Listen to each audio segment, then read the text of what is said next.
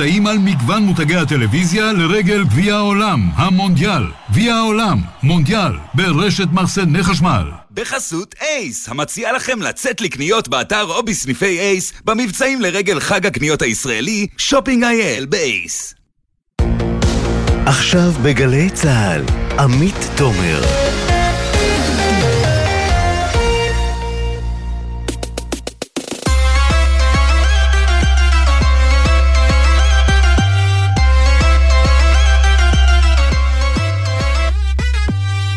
עכשיו שש וארבע דקות, ערב טוב, אני עמית תומר ואתם על החיים עצמם, התוכנית הכלכלית חברתית של גלי צהל, והיום אנחנו בסימן פיטורים. לאחרונה נדמה שהם קוראים יותר ויותר, החל מגל הקיצוצים שאוחז במה שכונה הכתר הישראלי, אבל כבר לא ממש דוהר, ההייטק, ועד לאלו שבתחתית פירמידת השכר, עובדי מפעלי מזון, כמו אה, אה, אה, קופאיות בסופרים הגדולים בישראל, ועוד. ועם זאת, לכל הבשורות הרעות הללו, יש גם מחנה משותף טוב אחד. זה עשוי להוריד את יוקר המחיה בישראל, בתקופה שבה הוא משתולל. תראו למשל מה קרה בהייטק בשנים האחרונות. הוא סגסג ורבים נהנו מכך, אבל רבים עוד יותר נשארו מאחור. אם בעבר היה לא קל לרכוש דירה במרכז הארץ, בשנים האחרונות זאת הפכה למשימה כמעט בלתי אפשרית, גם עבור כאלו שמרוויחים לא רע בכלל.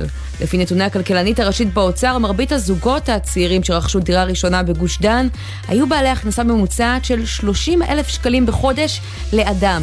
וזאת רק דוגמה אחת למחירים שזינקו, כי יש מי שיכול ומוכן לשלם הרבה יותר, והפערים החברתיים והמחירים מזנקים בהתאם. עכשיו כשהשווי של חברות הולך ומתכווץ, והן הולכות ומתכווצות בכוח האדם, גם המשכורות מתחילות קצת לרדת, ועם זה יוריד את הביקושים לצריכה, שלמרות גל ההתייקרויות עדיין בשיא, ייתכן שגם המחירים יתכווצו בהתאם, לכולנו. ואם נתבונן על הטלטלה שעובר עכשיו שוק המזון, כמו בהייטק, זה קורה אחרי שנים רבות של סגסוג ורווחיות גבוהה, כך שהמחירים עלו בהתאם ב-עשרים אחוז בממוצע ביחס למדינות המערב. אבל עכשיו, כשהאינפלציה מצד אחד משתוללת בעולם, ומצד שני מחאת הצרכנים משתוללת כאן בארץ, הן נאלצות להתייעל כדי לחסוך בהוצאות, וזה עשוי לאפשר להם להימנע בסוף מעליות מחירים. גם כאן זה יכול להועיל לכולם, כולל לאלו שיאבדו את מקום העבודה שלהם בדרך. אז כמובן שזאת חוויה מאוד לא נעימה, והלב עם המפוטרים. אבל הכיס זה כבר סיפור אחר. אז תכף נדבר כאן בהרחבה גם על פיטורי הענק בפייסבוק, אחד עשר אלף עובדים, חלק מהם כאן אצלנו בישראל, וגם על הפיטורים בשטראוס שמצטרפת לשופרסל ויינות ביטן, אבל צריך גם להיכנס לפרופורציות, ולזכור ששיעור האבטלה בישראל עדיין בשפל, מתחת ל-ארבעה אחוז, כלומר כנראה שרוב המפוטרים יצליחו למצוא במראה בית מקצועי חדש. אז זה במרכזה של התוכנית שלנו, אבל ממש לא רק. אנחנו נדבר בשעה הקרובה על הבנקים, שמתברר שגרמו לנו לא מעט עצבים בשנה האחרונה. מספר התלונות עליהם זינק ב-שנים עשר אחוז בהשוואה ללפני הקורונה, וגם נגלה מהבנק שזכה לתואר המפוקפק, שיאן התלונות. חוץ מזה נהיה עם מנכ"ל חברת הסלולר, שהבטיח לנו מהפכה בשירות היחיד שאנחנו עוד משלמים עליו ביוקר בתחום, החבילות לחול, אבל חודשיים לאחר מכן החליט לעצור את השירות. נמשיך ללוות את הקרב שמסיר את עולם הספרות בין מודן לסטימצקי, עכשיו הסופרים נכנסים לתמונה ומנסים לפתור את הסכסוך, אבל נראה שזה רק גורם לו להתלהט עוד יותר. ואם תכננתם להתחדש בשופינג אייל שמתקיים היום ומחר, או ביום הרווקים הסיני בסוף השבוע, ניתן לכם את כל הטיפים, אבל גם נדבר על הנזק הסביבתי שלהם, שאולי יגרום לכם להיות עם אצבע קצת פחות קלה לאחבר. אז יש לנו היום הרבה הרבה עניינים בתוכנית. מתחילים.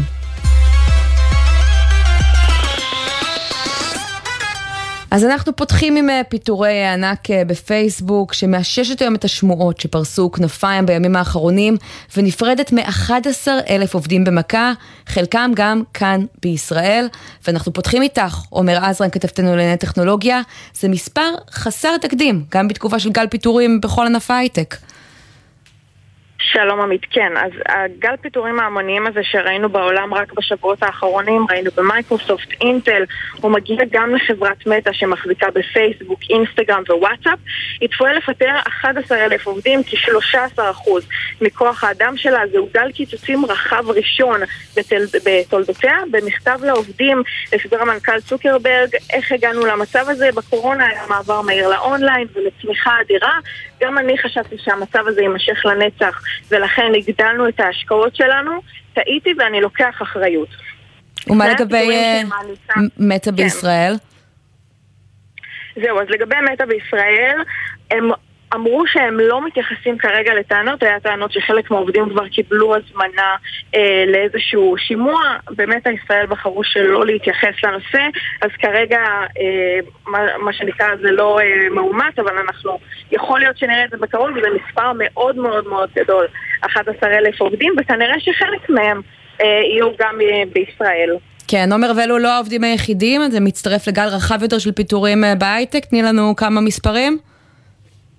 כן, אז בחודשים האחרונים באמת ראינו פיטורים בהמון חברות הייטק נוספות, יותר מ-שלוש מאות פוטרו רק בחודש האחרון, זה לפני הפיטורים במטא, ב-אייץ' פי למשל מאה וחמישים, בסייבריזון כ-מאתיים ובטבולה כ-מאה עובדים, המון המון חברות, כל אחת מפטרת עשרות עובדים, מאות עובדים, וזה מצטבר למספרים גדולים. אוקיי, עומר אזרן, כתב ענייני טכנולוגיה, תודה רבה על העדכון הזה, ואנחנו רוצים עכשיו להגיד שלום לשחר כהן, מנכ"ל ומייסד של קרן לוסיד קאפיטל, קרן השקעות טכנולוגיה, שלום. ערב טוב. שחר, הופתעת מההודעה של פייסבוק? לא, האמת שלא, אנחנו, המניה של פייסבוק מאז הדוחות שבו הם הבטיחו לא לפטר עובדים ירדה כמעט חמישים אחוז, צריך לזכור שפייסבוק, מספר העובדים שפייסבוק פיתחה רק מחזירה אותה למספר העובדים שהיה לה בתחילת השנה. זאת אומרת, החברה שכרה כמעט אחד עשר אלף עובדים מתחילת השנה, ובעצם הרווחיות של, פי... של פייסבוק מדרדרת והולכת בגלל התחרות מול טיקטוק ובגלל אבל שחר, המשבר הזה בהייטק הוא כבר לא מאתמול, הוא מלווה אותנו חודשים ארוכים, אז מה, פייסבוק חשבה שהיא מעל כל זה, שזה לא יגיע אליה, כשהיא מגייס כל כך הרבה עובדים בשנה? נכון, אז פייסבוק עד לפני שני רבעונים בעצם חשבה ש... מרק אומר שאנחנו, הטרנדים בקורונה ימשיכו, אני חושב שמה שרואים כרגע לאור העלאת ריבית המאוד משמעותית של הבנק הפדרלי, עצירה עצירה לרוחב הגזרה של תקציבי הפרסום, שכל החברות שדיווחנו לפני דקה שמפטרות עובדים, הדבר השני שהן עושות, הן עוצרות תקציבי פרסום, וזה גם משפיע על פייסבוק, והדבר הזה משפיע ביתר שאת, ומעבר לכך, הבעיה היא בפייסבוק באופן ספציפי, היא שמארק צוקרברג לא ניתן להחליף אותו כ... בעצם כצ'רמן של, של פייסבוק בגלל מבנה המניות בפייסבוק אז, ובעצם מארק לקח החלטה שנויה במחלוקת, כל בעלי המניות האחרים התחל... התנגדו להחלטה שבו אומר אני הולך להעיט את ההשקעות ולזכור עוד עובדים כדי לבנות את המטאברס, ובעלי המניות מאוד לא אהבו את זה וזרקו את המניה כמעט חמישים אחוז רק בחודש האחרון, ובעצם בא מארק וצוקרברג ועושה צוקהר עליה אחור ואומר אוקיי, הבנתי, טעיתי, אני מקשיב, החלטתי לחזור בי ולהתמקד בצד של רווחיות, ורואים את המניה מגיבה בחיוב. אנחנו יודעים להגיד מה זה אומר לגבי פרויקט המטאברס? כן, זה אומר שפרויקט המטאברס ממשיך, אבל לא all in. בעצם מה, לפני חודשיים בא מארק ואמר, אני הולך לזה all in לתוך אלפיים עשרים ושלוש, אני הולך לקחת את כל התזרים הכספי שאני עושה ולשים אותו לתוך, לתוך המטאברס, ולמנית אמרו לו, זה בסדר שתפתח מטאברס, אבל טיפה יותר לאט. וזה מה שקורה כרגע. Mm-hmm. צריך לזכור משהו לגבי פייסבוק. בניגוד לתפיסה המקובלת, פייסבוק או מטא, לא מטא בכלל. מספר המשתמשים היומיים בפייסבוק ומספר המשתמשים החודשיים רק הולך ועולה. האנגייג'מנט, האופן שבו מספר הכניסות לפייסבוק הרגיל, לא אינסטגרם, הכחול הרגיל שאנשים חושבים שהוא מת, לא מת בכלל. זאת אומרת, ובעלי המניות אומרים לו, הפייסבוק הרגיל, המקור לא מת, נכון, אולי זה הולך לגילאים יותר של בני ארבעים פלוס, mm. ולא בני עשרים וחמש פחות, אבל בני ארבעים פלוס קונים דברים, והם אלה שיש להם את הכסף להוציא, ומפרסמים, אוהבים אותם. אז, אז אנחנו בתור בעלי מניות מבקשים, זאת אומרת, בעלי מניות אומרים, אדוני, בוא תעט בבקשה את הקצב הוצאות שלך, שכרת שנים עשר אלף עובדים רק בשנה האחרונה, יש לך שמונים ותשעה אלף עובדים. מאמינים בך, אבל לא עד כדי כך הגזמת. מצד שני, אתה אומר, ברגע שככה אה, מארק צוקרברג מודיע על הפיטורים, בעצם הופך את ההחלטה שלו, נדמה שהמשקיעים אה, סולחים לו וחוזרים הביתה מאוד מהר, מאז ההודעה הזאת היא זינוק של שבעה אחוזים במניה. נכון, צריך לזכור, המניה מאז הדוח שבו פייסבוק לפני חודשיים, שבו הוא אמר שהוא הולך אולין על, על מטאברס ירדה כמעט, גם אחרי העליות ירדה כמעט עשרים וחמישה אחוז, יש פה משבר אמון של המשקיעים עם מארק צוקרברג ובכלל ההבנה שברגע שיש מבנה כזה של בעלי מניות שבו אי אפשר להחליף את מארק, אנחנו לא ממש סומכים על שיקול הדעת שלו עד הסוף, אנחנו בעצם נתונים לגחמות שלו, הוא כרגע מתקן את זה, וטוב שהוא תיקן מהר, mm. ואנחנו, ואני חושב שמה שגם אפשר לו לבצע את זה, זה בעצם גלי הפיתורים הענקיים בסיליקון ואלי, ראינו את טוויטר מפטרת חצי מהעובדים וכו', וההבנה, וכנראה גם ההבנה שהוא רואה במספרים שקורים בחודש נובמבר, שהתקציבי הפרסום והביצועים של הפרסום הולכים ויורדים, ואנחנו נכנסים מתוך העתה, וזה ברקע הדברים. כן, אנחנו תכף נעבור למשבר הרחב יותר בהייטק, אבל אני רוצה לשאול אותך באופן אישי לגבי ככה, באמת בתור מי שאחראי עלי השקעות טכנולוגיות, זה באמת מה שהתנהלו של מארק צוקרברג גרמה לך לעשות, כשאתה מנהל את הכסף של המשקיעים שלך, להגיד כדאי להתרחק מהחברה הזאת, ועכשיו אולי אפשר להתקרב? כן, אז כמובן, אני לא יועץ השקעות, ואנחנו לא יכולים לנהל את השקעות, זה גם אסור על פי החוק, למעט... אנחנו כל אחד צריך ללכת, זה לא יצאות לאחרים. אנחנו במשקיעים אחרים, למשל, שפייסבוק הודיע שהיא הולכת אולין על... על המטאברס ומגדילת ההוצאות, אנחנו מחרנו וקלינו משל היום בבוקר, אבל בפירוש כן, זאת אומרת, זה מחזיר את האמון שמארק מתחשב במעלה המניות, שהוא מוכן לייצר תזרים דולרים שישמשו לקנייה חוזרת של מניות, ואנחנו מבינים שהעסק של פייסבוק, הלב שלו עובד ועובד טוב. מה, היה חשש מתרחיש אדם נוימן כזה, בן אדם שהצליח, ואז באיזשהו שלב הרגיש שהוא כל כך מצליח שהוא יכול לעשות מה שהוא רוצה? לא, אני חושב שפייסבוק נמצאת בצרה, בעיקר דרך אגב בגלל אפל. אפל בשני שנה וקצת ביצעה שינוי במדיניות, קוראת לזה פרטיות, בעצם היא חסמה הרבה מאוד מאפשרות של פרסום מותאם אישית לפייסבוק והאמיתות שלה, פייסבוק הכי נפגע מזה. זה לא אומר שאין פרסומות לאייפונים, פשוט הפרסומות לא רלוונטיות. ובתוצאה מכך תקציבי היעילות של פרסום בפייסבוק ירדה, ואז בעצם מארק מה מנסה לעשות? הוא אומר, אני רוצה להעביר אנשים יותר שיבלו זמן במשקפי וי אר שהם שולטים על הפלטפורמה מאשר מול האייפונים. כן. זה בעצם המלחמה הגדולה. יש מלחמה ענקית בין אפל לפייסבוק, למרות שלכאורה הם לא מתחרים, הם סופר מתחרים, יש איבה בין שני ה... בין טים קוק, מנכ"ל אפל, למארק, וזה בעצם המאמץ האסטרטגי של פייסבוק, ל... ל... ל... ל... לבלום את השליטה של אפל במשתמשים ולגרום למשתמשים יותר יותר לבלות זמן מחוץ לאייפונים שלהם ובמקומות אחרים. אני רוצה לחזור לגורלם של העובדים, כי באמת יש פה מספר מפוטרים שאני חושבת שלא ראינו כמותו עדיין בגל הזה, אני לא זוכרת מתי, כן, אחד עשר אלף עובדים במכה, מייקרוסופט לצורך ההשוואה פיטרו אלף בגל הפיטורים שלה. מה זה אומר? זה כבר כמות של עובדים שיכול להיות שיהיה להם קשה להשתלב, למצוא עבודה אחרת בתחום?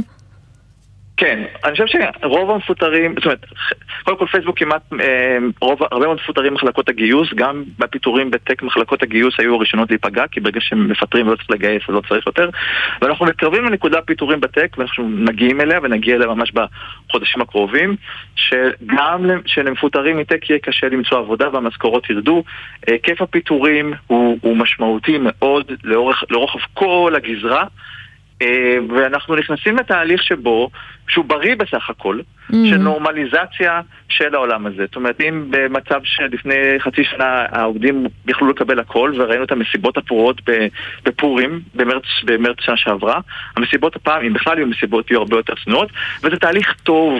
השוק יצא מאיזון, כן. התרחבו הפערים לא רק בארץ. בוא, נראה לי שאנחנו כבר לא בשלב של לבטל או לקיים מסיבה, נראה לי שאנחנו בשלב של לקיים או לבטל חברה או רבים מהעובדים באיזשהו חברה. זאת כבר אחרונת הבעיות של, של ההייטק, לא? נכון, נכון, נכון, כן. נכון. צריך לזכור שגם גם כל החברות שפיתרו, הם גם שכרו המון עובדים, ובעצם כולם דהרו ב-מאה וחמישים קמ"ש לתוך הקיר, כולם נתקעו בקיר, הרבה מאוד, או רואים את הקיר מולם, ממש ברבעון האחרון, מבצעים את התאמה הנדרשת.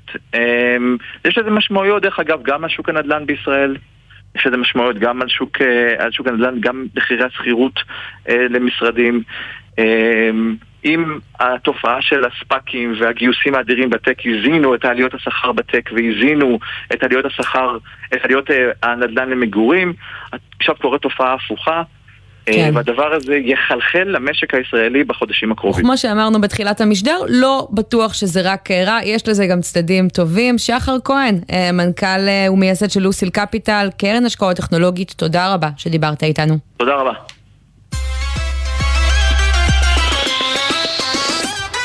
ומכאן אנחנו קופצים לשוק המזון, שם נמשך הקרב בין הרשתות ליצרנים וליבואנים. בינתיים זה מגן עלינו, הצרכנים, שממשיכים לרכוש את רוב המוצרים במחירים שהכרנו בחודשים האחרונים, אבל מתברר שיש נפגעים אחרים.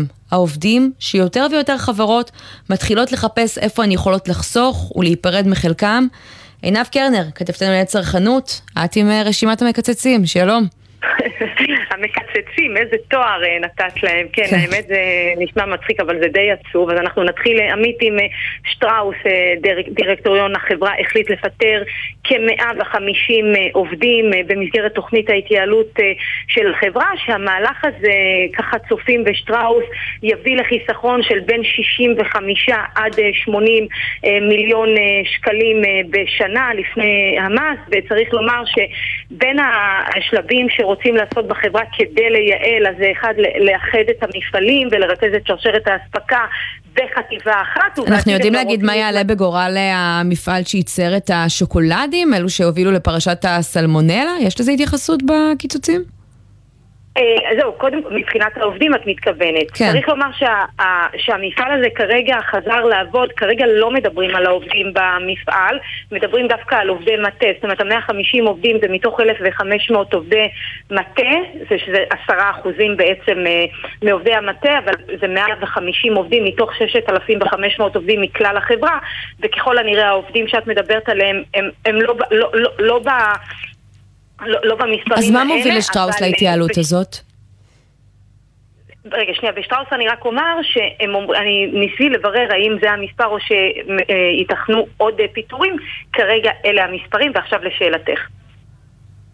כן, אז עינב, בואי תני לנו את המפטרים הנוספים, כי שטראוס היא לא היחידה שאנחנו שומעים עליה בשבועות נכון, האחרונים. אז יש גם את יינות ביטן, שגם חברה שהודיעה על פיתורים של שלוש מאות עובדים בחברה, בעצם היא גם עושה כל מיני תהליכים בתוך הסניפים, נסגרו בחמישה סניפים, לקראת, זאת אומרת שהסרו אותם לסניפי קרפור, כאמור היא רכשה את קרפור, את הזיכיון של קרפור בארץ, וזה חלק מההתייעלות לקראת כניסת כ-ארבעים סניפים במהלך המחצית הראשונה של אלפיים עשרים ושלוש.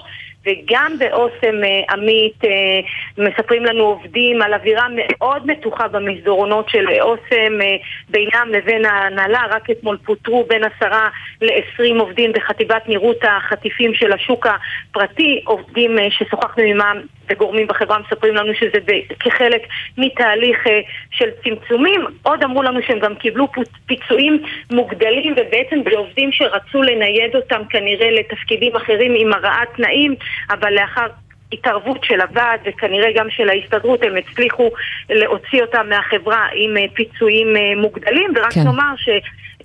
לאוסם זה לא ייגמר בזה, כי יש להם עוד לחתום את ההסכמים עם כלל עובדי החברה.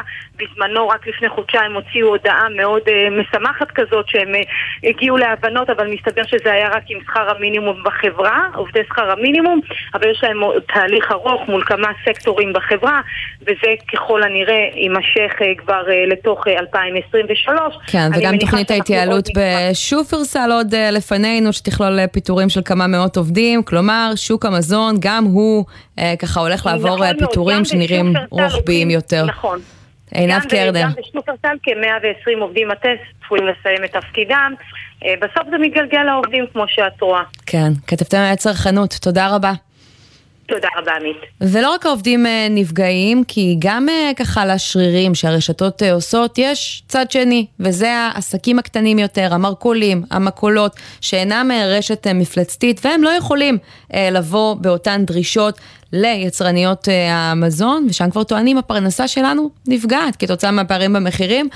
בואו נגיד שלום ליחזקאל ברומברג, הבעלים של סופרמרקט זול כאן בשכונת סנהדריה בירושלים. יחזקאל? שלום, ערב טוב. ערב טוב. תספר לי בכמה ירדה תנועת הלקוחות אצלך מתחילת החודש. זה לא רק נושא של תנועת הלקוחות והמחירים, זה גם שאין להם סחורה וגם המחירים. אין לי בדיוק הסבר למה שקורה שם, אבל יכול להיות שבמסגרת המלחמה עם הרשתות, אז הם לא מייצרים, כי הם מבינים שאין להם כל כך למי למכור. אז דבר ראשון חסר להם. רגע, כשאתה פונה לרשתות היום, ליוניליבר, לדיפלומט ואחרות, ואומר להם, אני רוצה להזמין מכם סחורה במחירים החדשים שאתם דרשתם, על זה הם אומרים, אין לנו? אין להם סחורה, ממש ככה, חסר להם, אני חושב שאני לא מגדים אם אני אגיד שבעים אחוז מהסל, אין להם מתגני בוקר, עד השוקולדים, עד החטיפי בריאות, ומה לא, חסר להם בלי סוף פריטים בסל, יש להם בקושי מוצרים למכור, וגם מה שיש להם למכור זה במחירים פשוט הזויים, שלנו אין שום מילה וכוח לעשות את מה שהרשתות מזון עושים, שבעצם מקזזים להם מחירים, אומרים להם סוף חודש שזה המחיר וזה מה שאתם מקבלים. אז סיפר לנו באיזה מוצרים יש חוסרים, מה אין לך על המדף כרגע?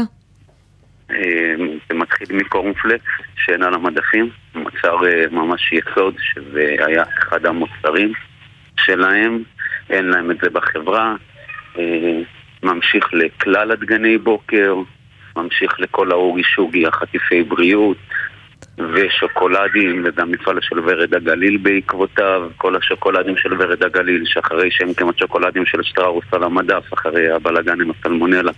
אז הם מאוד חגגו בתחום הזה. כן, ותגיד, אני מניחה שרוב הציבור לא יודע את מה שאתה מתאר עכשיו, שגם לך אין סחורה.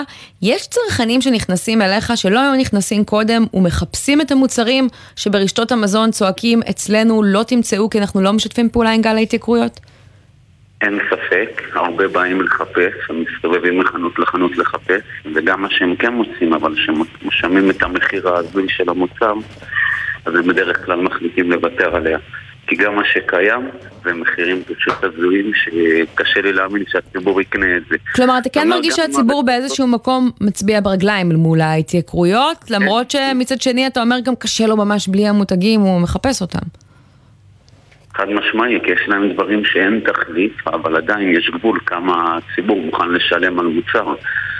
בוא נתפוס סתם דוגמה, מארז נשנשים, אחד מהמוצרים החטיף שהיה מאוד מאוד להיט, ומוצר שהולך. Mm-hmm. הם הורידו גם בגרמים שלו. תגיד, ניסית להגיד שלו.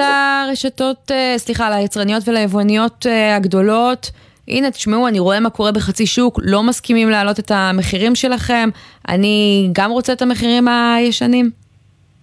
זה לא מעניין אותם, אל תקנה. אין עם מי לדבר. ברמה שאין עם מי לדבר. לא מעניין אותם, אז אל תקנה. יחזקאל ברומברג, סופרמרקט זול כאן בירושלים. תודה רבה על הדברים האלה. תודה. לילה טוב.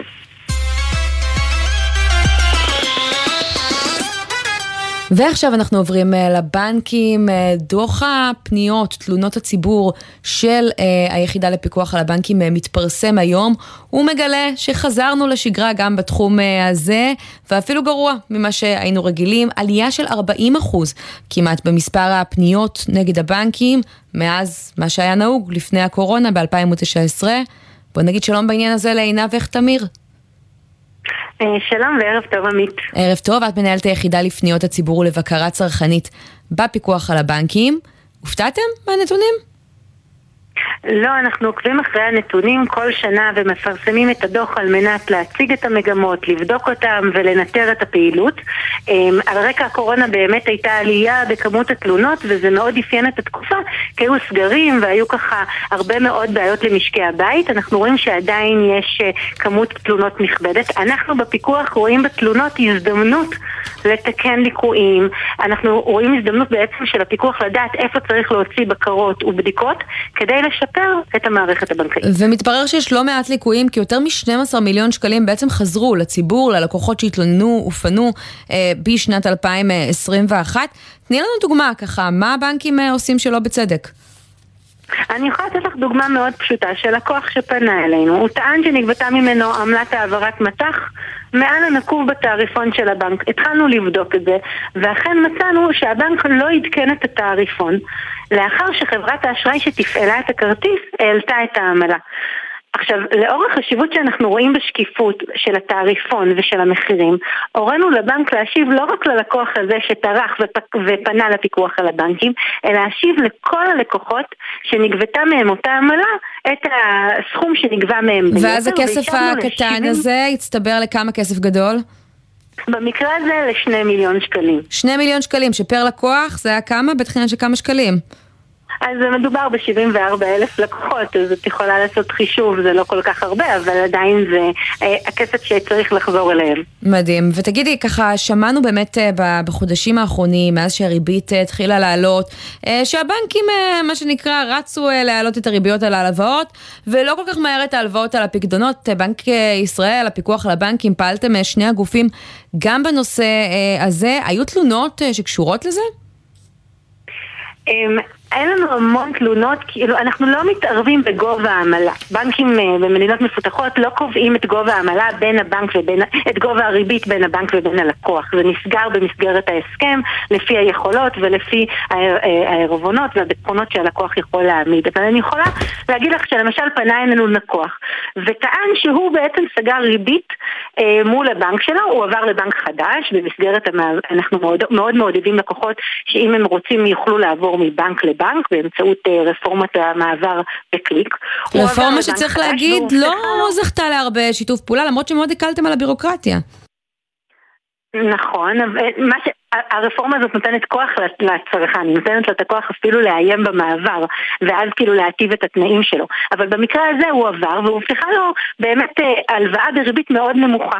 ואחרי שלושה חודשים הוא הגיע לבנק ואמר, אני רוצה לפרוע, אני רוצה בעצם לקחת את ההלוואה שהובטחה לי במעבר, והבנק בא והתחיל לבדוק וראה שנתוני האשראי שלו לא טובים. כשהוא פנה אלינו אמרנו לבנק לא. בשלב הזה כבר אחרי שהלקוח עבר, והובטחה לו אותה הלוואה יותר זולה, הייתם צריכים לעמוד בזה, ובאמת הלקוח הזה קיבל פיצוי. כן, כשמסתכלים מה קורה בין הבנקים השונים, רואים שיש פער מאוד גדול במספר התלונות ומספר הכסף שבנקים נאלצו להחזיר בגלל טעויות. בראש בנק הפועלים, שמונה מיליון שקלים מתוך ה-שנים עשר, ככה זה כספים שהוא השיב ללקוחות. מה היה חריג בהתנהלות שלו? במקרה שאת מציינת, פשוט נמצא שם תיק אחד שהחזירו בו שבעה מיליון שקלים, בעקבות העובדה שהבנק גבה עמלה על מכתב שהוא ששלח בדואר, אבל הוא לא גלגל את ההנחת כמות שהוא קיבל לצרכנים. בעצם הוא כאילו שלח, גבה עמלה בסכום מלא, ואת ההנחה שהוא קיבל בסוף, כאילו בסוף תקופה על ההלקמות, הוא לא גלגל אותה, למרות שהוראות הפיקוח אומרים שאתה יכול לגבות מהלקוח רק את העלות הממשית שהלקוח ש- ששילמת עבור הפעולה.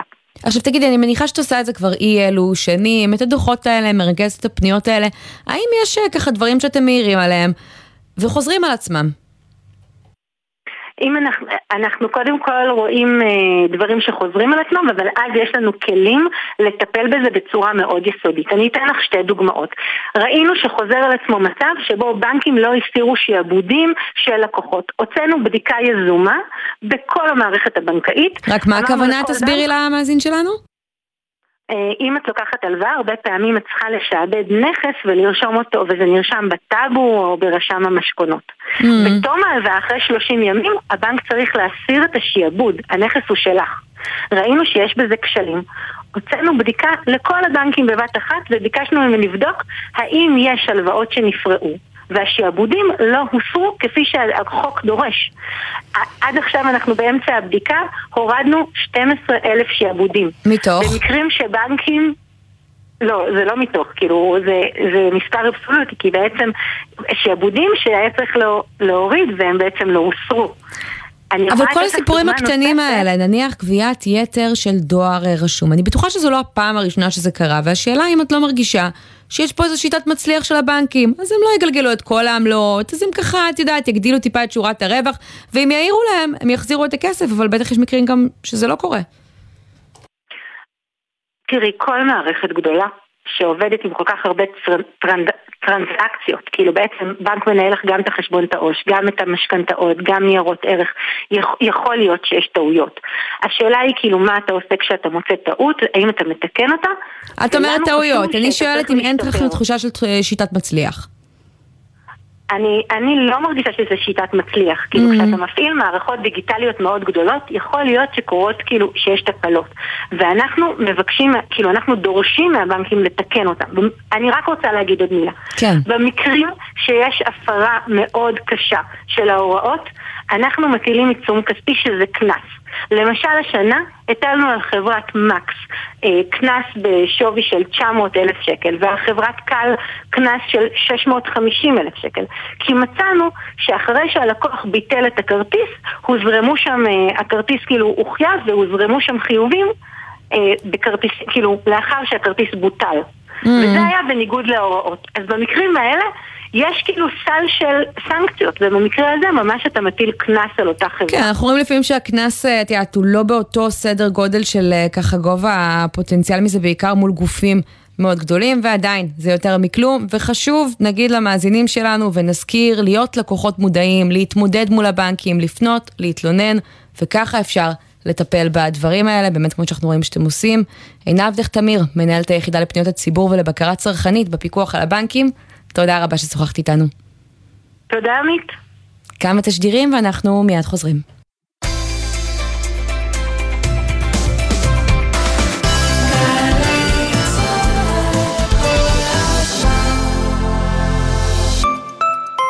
הזמינו אתכם לוועדה רפואית בביטוח הלאומי?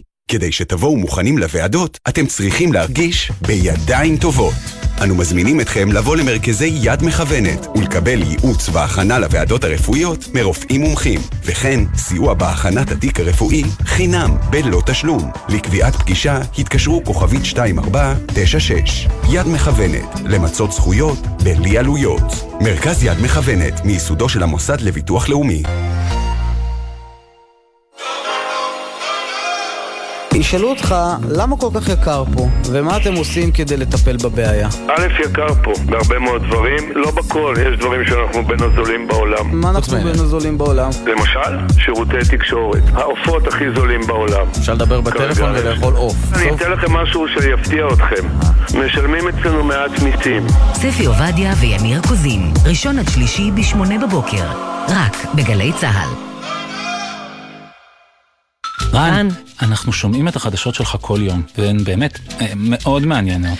כן, אבל חשבנו אולי נעשה משהו קצת יותר כיפי עם החדשות. כן, משהו יותר חדש, מרענן, שפונה גם לילדים. למשל, מה, מה, מה, מה, מה, מה, מה, מה, מה, מה, מה, מה, מה, מה, מה שקורה עכשיו.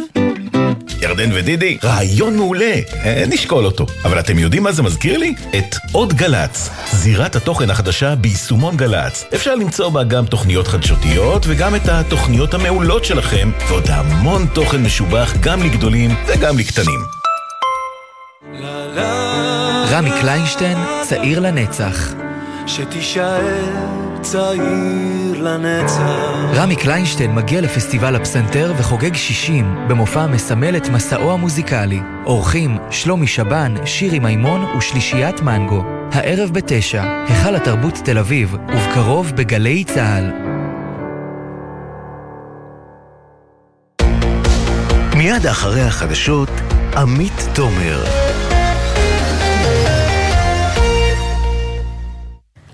חזרנו לפני חודשיים, דיברנו פה על המהלך שעשוי לשנות אולי את שוק הגלישה לחול, שזה באמת השמורת טבע היחידה שנותרה בתחום הסלולר, מאז מהפכת הסלולר לפני עשור, שאנחנו עדיין משלמים עליו הרבה יותר מבעולם. זה קרה כשחברת ויקום בעצם השיקה אה, אה, חבילה ללא הגבלה, אה, תמורת עשרות שקלים לגלישה אה, לחול, אבל עכשיו היא מפסיקה את השירות הזה, ואנחנו רוצים לברר למה.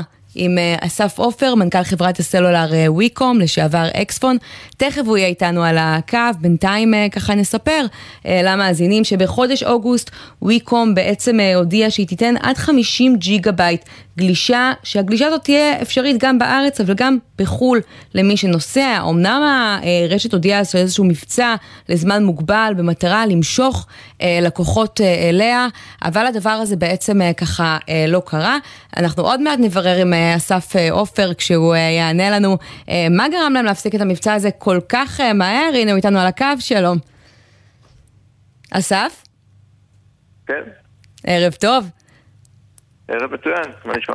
בסדר, אז תספר לנו ככה באיזה תגובות נתקע למבצע שלכם של גלישה לחול ללא הגבלה. ישראלים התנפלו, כי זה די אוף נדיר היום במציאות סלולר שבה אנחנו משלמים מעט מאוד על השירות הזה בארץ, אבל הרבה מאוד כשאנחנו טסים.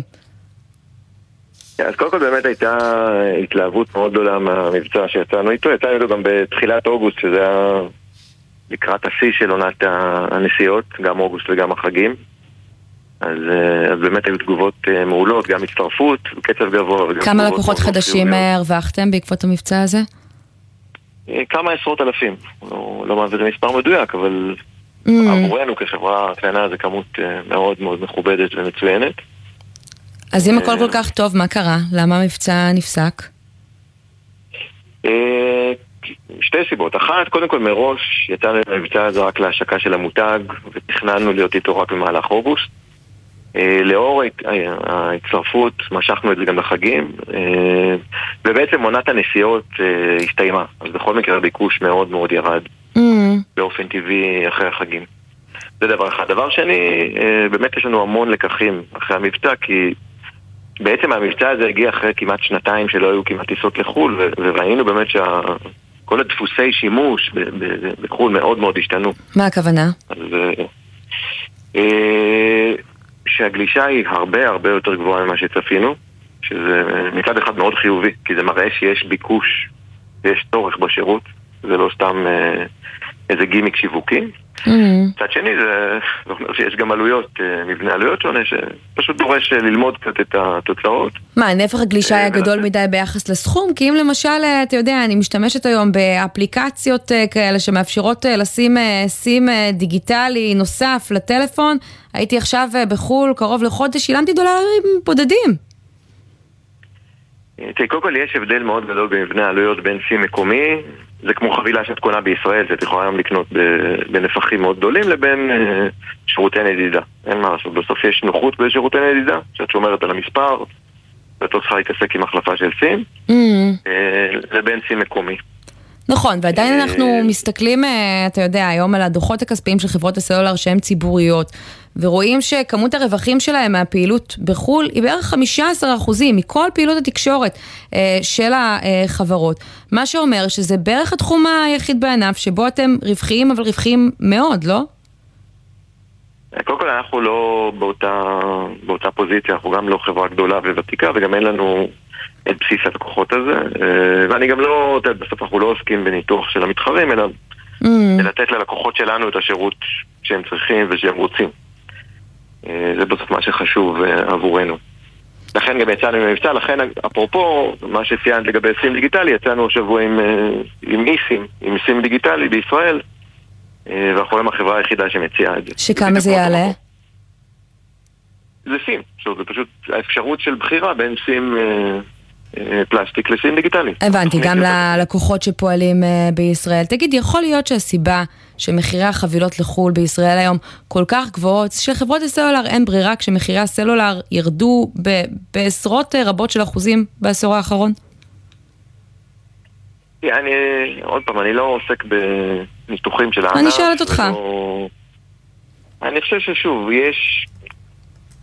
אין לגמרי קשר בין המחיר בחול למחיר בארץ. המחיר בחול, בחול היה לפני זה גבוה, ו- ושוב, אנחנו כאילו קצת שוכחים, שנתיים לא היה חול. Mm.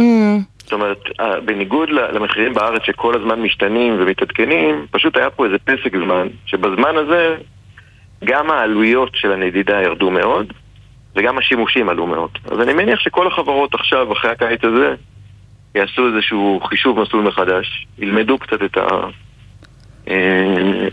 את הדפוסי התנהגות ואת העלויות החדשות, ואני מניח שכולם יעשו התאמות. כן, קראתי בראיון שלך השבוע בממון, שאתה אומר שמחירי הסלולר בכללי בשוק לא סבירים, וייתכן שהם יעלו, והמחיר הסביר לחבילה יכול לעמוד בסוף על חמישים שקלים, זה משמעותית יותר ממחירו היום. אתה מתכוון לנקוט בגישה הזאת, להעלות מחירים? זה איפה שקראת, אבל לא אמרתי אף פעם דבר כזה. זה מה שכתבו. כן, אבל זה לא אני אמרתי, אז לא ניכנס לזה, אבל אבל לא, אני לא, אני שוב, אני א' לא אמרתי את זה, דבר שאני באמת לא משתדל מאוד לא להיכנס לספקולציות על מחיר ועל מה יהיה, ובסוף אנחנו דואגים כל הזמן ברגע הנתון הזה לתת ללקוחות שלנו את התמורה הכי טובה שהם יכולים לקבל ואת השירות הכי טוב שהם יכולים לקבל. שוב, מחירי הסלולר עולים, יורדים, זה באמת בהתאמה לגם השקעה בתשתיות, גם שירותים חדשים. זה ענף שכל הזמן משתנה. אוקיי. לכן אני חושב שגם הניסיון להתנבא הוא לא נכון, כי, כי הענף משתנה. אסף אופר, מנכ"ל חברת הסלולר ויקום, לשעבר אקספון, תודה רבה שדיברת איתנו. תודה רבה לכם, שיהיה ערב טוב.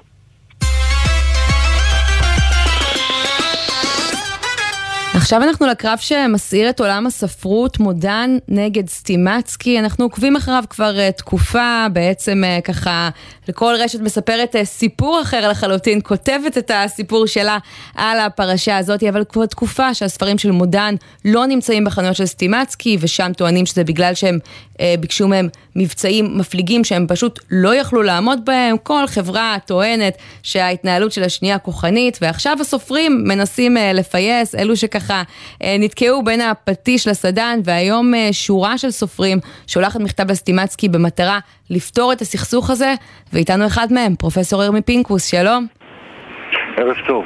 אתה סופר, מאייר, צייר קומיקס, מרצה במכללת שנקר, ונזכיר שספרך החמדני מועמד ברשימה ארוכה לפרס ספיר לספרות לשנת אלפיים עשרים ושתיים, אבל אותו כמו אחרים אי אפשר לרכוש בסטימצקי כבר כמה זמן? אני חושב שמיולי, כן. ארבעה חודשים לפחות, משהו כזה. מתי יצא החמדנים? נובמבר לשנה שעברה. הכל התנהל כשורה עד יולי, והאמת שאפילו לא שמתי לב לזה בהתחלה שהספר לא שם, עד שאני ועוד סופרים אחרים שמנו לב שאנחנו נכנסים לחנויות ואנחנו לא רואים את הספרים שלנו, ובאמת לא היינו מודעים בהתחלה שיש איזשהו סכסוך מסחרי, אבל אז התחלנו לדבר אחד עם השני ושמנו לב שאין ספרים בחנויות. עכשיו זה ממש משוגע, אנחנו מדברים לא רק על ספרים שלנו, כן, של סופרי מקור, אנחנו מדברים גם על סטיבן קינג, על סדרת קומיקס סוניק, על ספרים של סטפן צווייג, זאת אומרת, ספרים של אמי רובינגר, למשל. אבל תגיד, אתה מרגיש את העניין הזה בעיניים? כלומר, אתה נכנס לחנויות של סטימצקי ולא רואה את הספר שלך, ואז אתה שואל מה קרה, או שאתה מתחיל בחודשים האלו להרגיש את זה גם בכיס, בפגיעה במחירות הספרים שלך? זה לא בכיס, כי זה לוקח זמן עד שרואים את זה, אבל באמת אני מדי פעם מקבל איזשהו דיווח על המחירות, והמחירות נפגעו באזור הזה. מיולי המחירות יורדות, לא, לשמחתי לא לגמרי, אבל יש ירידה, ומצד שני שמתי לב שבשלושה חודשים האחרונים יש עלייה גדולה במחירות של ספרים דיגיטליים, של אתר עברית, mm-hmm. של חנות דיגיטלית. אז אני יכול להיות שקשור. שאנשים לא מוצאים את הספרים של הוצאת כתר, לא רק מודן, זה כתר, מודן, חרגול, אופוס, גם הוצאות שקשורות למודן ולכתר, זה הוצאה שלישית או אחת מהשלוש הגדולות בארץ. זה הרבה מאוד סופרים, אני אזכיר את תקויה שלו, אני אזכיר את מאיה ארד, זה הרבה מאוד סופרים שאנשים אוהבים לקרוא, ואנשים האלה או שהם נכנסים לחנויות אחרות או שהם הולכים לחנות דיגיטלית. העניין היה, העניין הוא שסטימצקי ב-חמישים אחוז מהחנויות בארץ, אני מנחש, כן? משהו כזה, יש להם מעל מהחנויות. כוח שוק מאוד גדול, אבל כשאתם באמת שולחים את המכתב הזה, אתם מקבלים כבר היום מכתב בתגובה מסטימצקי, שלדעתי במקום לפתור את הסכסוך, הוא רק מלבה אותו. הם כותבים על מנכ"לית מודן שהיא משתמשת בכם ככלי במסע יחסי הציבור שלה, מסע שכל כולם הוא מבוסס על טענה כוזבת, כאילו סטימצקי החליטה על הפסקת יחסי הסחר, וכאילו היא נהגה בבריונות, כשבעצם הם אומרים קרה אה, הפוך. אה, ואני שואלת אותך, כשאתה קורא את המכתב הזה, מה, מה אתה מרגיש לגבי המהלך שעשיתם? ככה, קודם כל העובדה היחידה שהייתה, שהובאה לידיעתי מול עינינו, אנחנו ראינו את זה כי ביקשנו לראות את זה מהמולית שלנו, והמכתב שבו הנהלת סטימצקי מורה לפנות את כל הספרים מהמדפים, כל זה הדבר הכי שראיתי, דברים אחרים לא ראיתי, אז אני יכול רק להתייחס למה שראיתי, והמכתב נשלח מסטימצקי. אבל זה לא העניין. אני חושב שיש פה, אנחנו לא אנשי עסקים, אנחנו סופרים, ואנחנו רוצים שאנשים יקראו את הספרים שלנו, שלפחות תהיה להם אפשרות לקרוא את הספרים שלנו. זה גם מעשה שהוא בעל חשיבות תרבותית וציבורית. אני חושב שגם הוצאה גדולה, וגם שיש לה אחריות, וגם רשת חנויות ענקית, שיש לה, יש להם אחריות שהיא ציבורית, שהיא מעבר לענייני אחוזים או ענייני רווחים מיידיים. Mm. מדובר באחריות ציבורית להחזיק את הספרים האלה ולהציע אותם. אירמי, אתה לא יודעים... כבר, כן? כבר עובד על הספר הבא? כן. ותגיד, במידה והסכסוך הזה, שנראה שבינתיים רק הולך ומתגבר, לא נפטר, אם תיארת את הכוח האדיר של סטימצקי, מה אתה עושה כשאתה עומד לפרסם את הספר הזה? באמת, אין לי מושג. אין לי מושג. תראה, היום אה, אה, יכול להיות שאני אחליט לפרסם אותו רק בפורמט דיגיטלי. אני, ממש, אין לי מושג. הדבר הזה הוא מאוד מייאש. אנחנו רוצים שאנשים יקראו את הספרים, ואנחנו רוצים שהם ידברו. המכתב שקיבלנו הוא לא מכתב בכיוון של הידברות, ואנחנו גם דורשים מהמולית שלנו לדבר. שוב, אנחנו לא צד מסחרי בדבר הזה, כי אנחנו לא מבינים את כל פרטי העסקים האלה, ואנחנו רוצים שתהיה גישה חיובית ואחראית משני הצדדים, וזאת הקריאה שלנו. ירמי פינקוס, נצטרף אליך, תודה רבה שדיברת איתנו, ורק נביא את תגובות שני הצדדים. אז מסטימצקי מסרו לי תגובה שחשוב להדגיש שההחלטה של הוצאת ספרי מודן להוציא את הספרים שלהם מחנויות סטימצקי היא של רוני מודן, הבעלים של הוצאת מודן, ומי שמחזיקה בשליש מרשת צומת ספרים ולא של סטימצקי. טובת הסופרים לא עומדת לנגד עיניהם של עודד ורוני מודן, ולו זה היה המקרה הם לא היו מוצאים את ספרי מהמדף. שוב הם מתחבאים, הם אומרים, מאחורי גבם של הסופרים, הפעם כדי להטות את קוראי הספרים על רשת הספרים המתחרה המצויה בבעלותם. מנגד, אומרים במודן, עם העובדות אי אפשר להתווכח, מדובר בצעד בריוני של סטימצקי, שהחליט על דעת עצמה להוריד אלפי ספרים של מיטב הסופרים מהמדפים בשל שיקולי רווח שאין להם אח ורע בעולם, זאת למרות הניסיונות החוזרים ונשנים להגיע להבנות ברוח טובה. בקיצור, עוד הרבה פרקים מחכים לנו בסיפור הזה.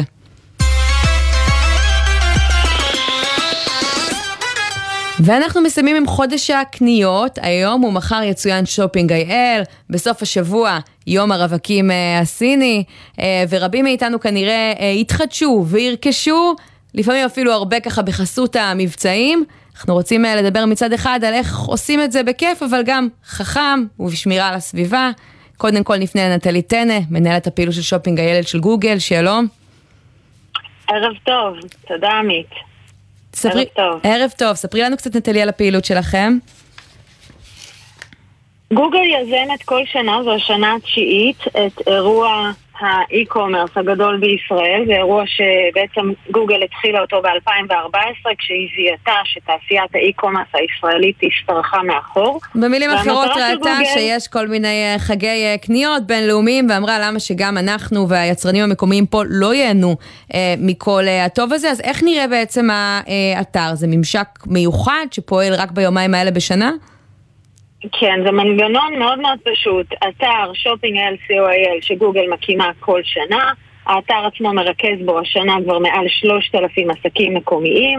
קמפיין מאוד מאוד גדול של גוגל מביא מהטלוויזיה, שלטי חוצות וכל הכלים הדיגיטליים שלה למעלה מ-שבע מאות אלף בתי אב, והם מגיעים לאתרים האלה ושם הם מגלים שלושת אלפים עסקים מקומיים שמשתתפים. הם, הם לא רוכשים בתוך האתר של גוגל, התנועה עוברת ישירות לאתרים עצמם, שנהנים בעצם מטראפיק יותר גדול, מתנועה גדולה לאתרים שלהם, מקניות ומחשיפה ללקוחות חדשים. בשנים קודמות, לפי מה שראיתם, בכמה עולה הטראפיק לאותם אתרים, לאותם עסקים ביומיים האלה?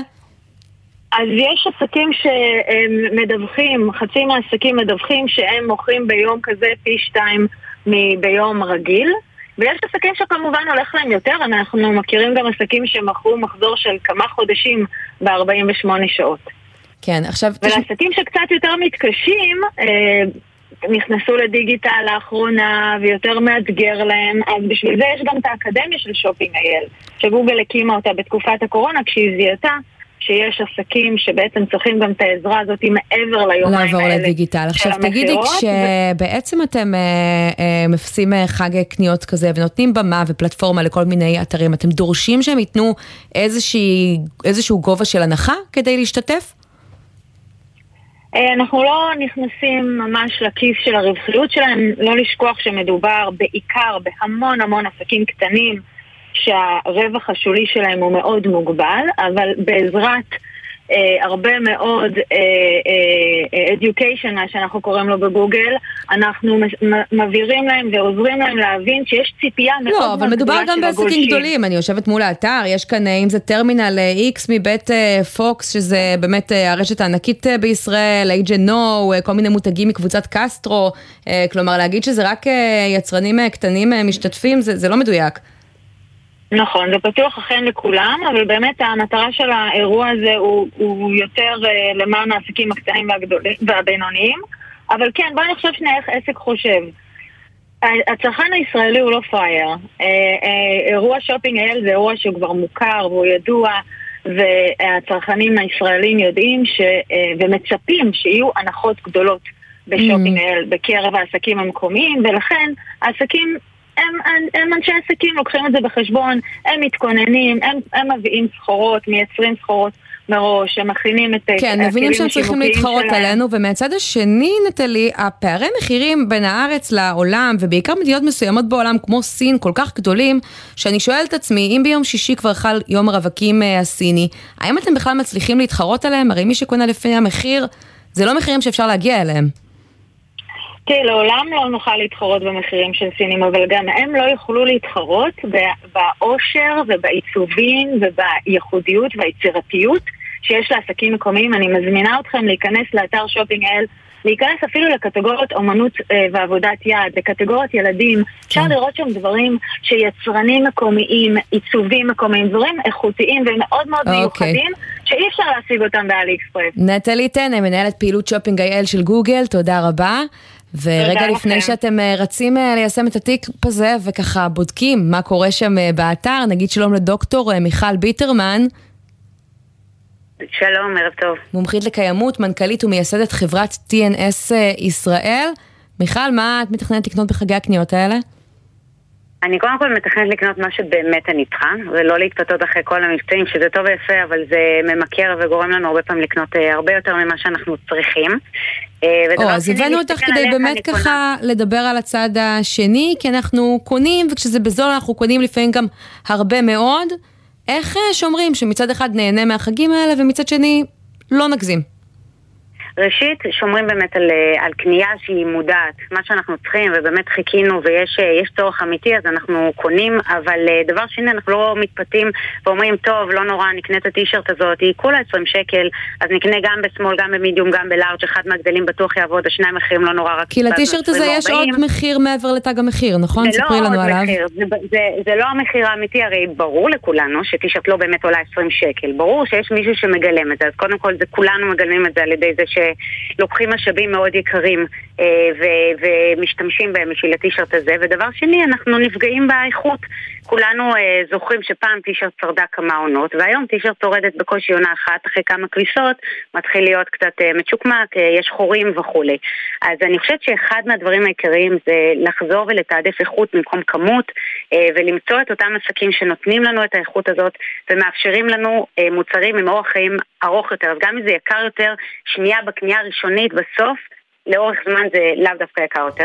תגידי, ואחרי שככה ניסית לשכנע אותנו, זה עובד? הרי אנחנו מתבשרים כל שנה על עוד עלייה בכמות הקניות, מהאתרים, בחודש נובמבר, אז אולי את הציבור זה פחות מעניין מאשר ככה למלא עוד קצת את הארון. כרגע זה באמת לא מספיק מעניין את הציבור, וזאת הבעיה, ולכן אני שמחה שאנחנו מדברות, כי הרעיון הוא שאנשים יהיו יותר מודעים לקנייה, אין בעיה בלקנות, ואנחנו לא טהרנים שאומרים נגד, אלא אומרים תחפשו את האיכות. אם אתם קונים, תקנו את זה בצורה נכונה יותר, למשל לא להזמין תמיד אקספרס, כי מוציאים משלוח במיוחד, לקנות כן. כמה דברים במרוכז. אם יש דברים שאתם צריכים ממש לראות בעיניים, אז לא מתאים לקנייה באונליין, כי אחרת ההחזרות עולות בעוד שינוע. בעוד אריזות, בעוד, בעוד גזי חממה ופליטות. יפה. דוקטור מיכל ביטרמן, נגמר לנו הזמן, אבל נצטרף לקנייה שלה, לקריאה שלך, לא לקנייה שלך, חלילה, תקנו, אבל בגבולות, תבחרו את הפריטים השווים, זה יחסוך לכם גם כסף, וגם זה יחסוך נזק לסביבה של כולנו. תודה רבה. ונגיד תודה גם לבן נצר שערך את המשדר הזה, לירון מטלון ונועה ברנס הפיקו, על הביצוע הטכני היה אורי ריב, עורכת הדיגיטלי מיה אורן, ותכף מיד אחרינו יהיה פה עידן קבלר עם שלוש מאות שישים, אני הייתי עמית תומר על החיים עצמם, ביום ראשון נחזור להרכב זוגי עם שי ניב, תצטרפו אלינו, בינתיים שיהיה סוף שבוע נעים, ביי ביי.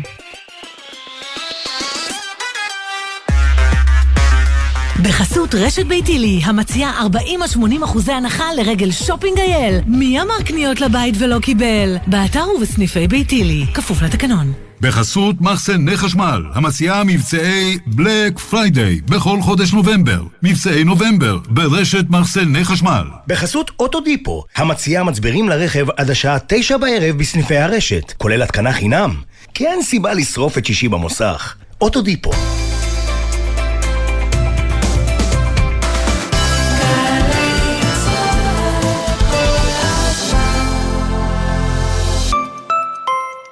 ממשלת ישראל מודיעה בתדהמה, בצער רב וביגון עמוק, על מותו של ראש הממשלה ושר הביטחון יצחק רבין. לציון יום השנה לרצח ראש הממשלה יצחק רבין, המוזיאון הישראלי במרכז רבין פותח את שעריו לקהל הרחב חינם משני בנובמבר עד עשרה בנובמבר, משלוש עד שבע בערב, להזמנות כוכבית ארבע חמש שמונה חמש. שלום, כאן גיא אוכמן, ורציתי לדבר איתכם היום על כלים חשמליים שחייבים לנהוג בהם. גיא, סליחה, אבל אומרים לרכוב. רוכבים על אופניים חשמליים או גלגינוע, קורקינט חשמלי. נשמה של ברבור, לנהוג. תאמין לי, לרכוב. מהארשמלו של אבא, גם לנהוג. כי כלים חשמליים בכביש הם כלי רכב, ולכן הנוהגים בהם חייבים לצאת לכל חוקי התנועה והתמרורים. לא עוברים ברמזור אדום, לא נצמדים לרכב מצד ימין בצומת, ונוהגים תמיד בצידו הימני של הכביש. כי אם רוכבים בכביש, נוהגים לפי החוקים. כולנו מחויבים לאנשים שבדרך, עם הרלב"ד. מיד אחרי החדשות, עידן קבלר.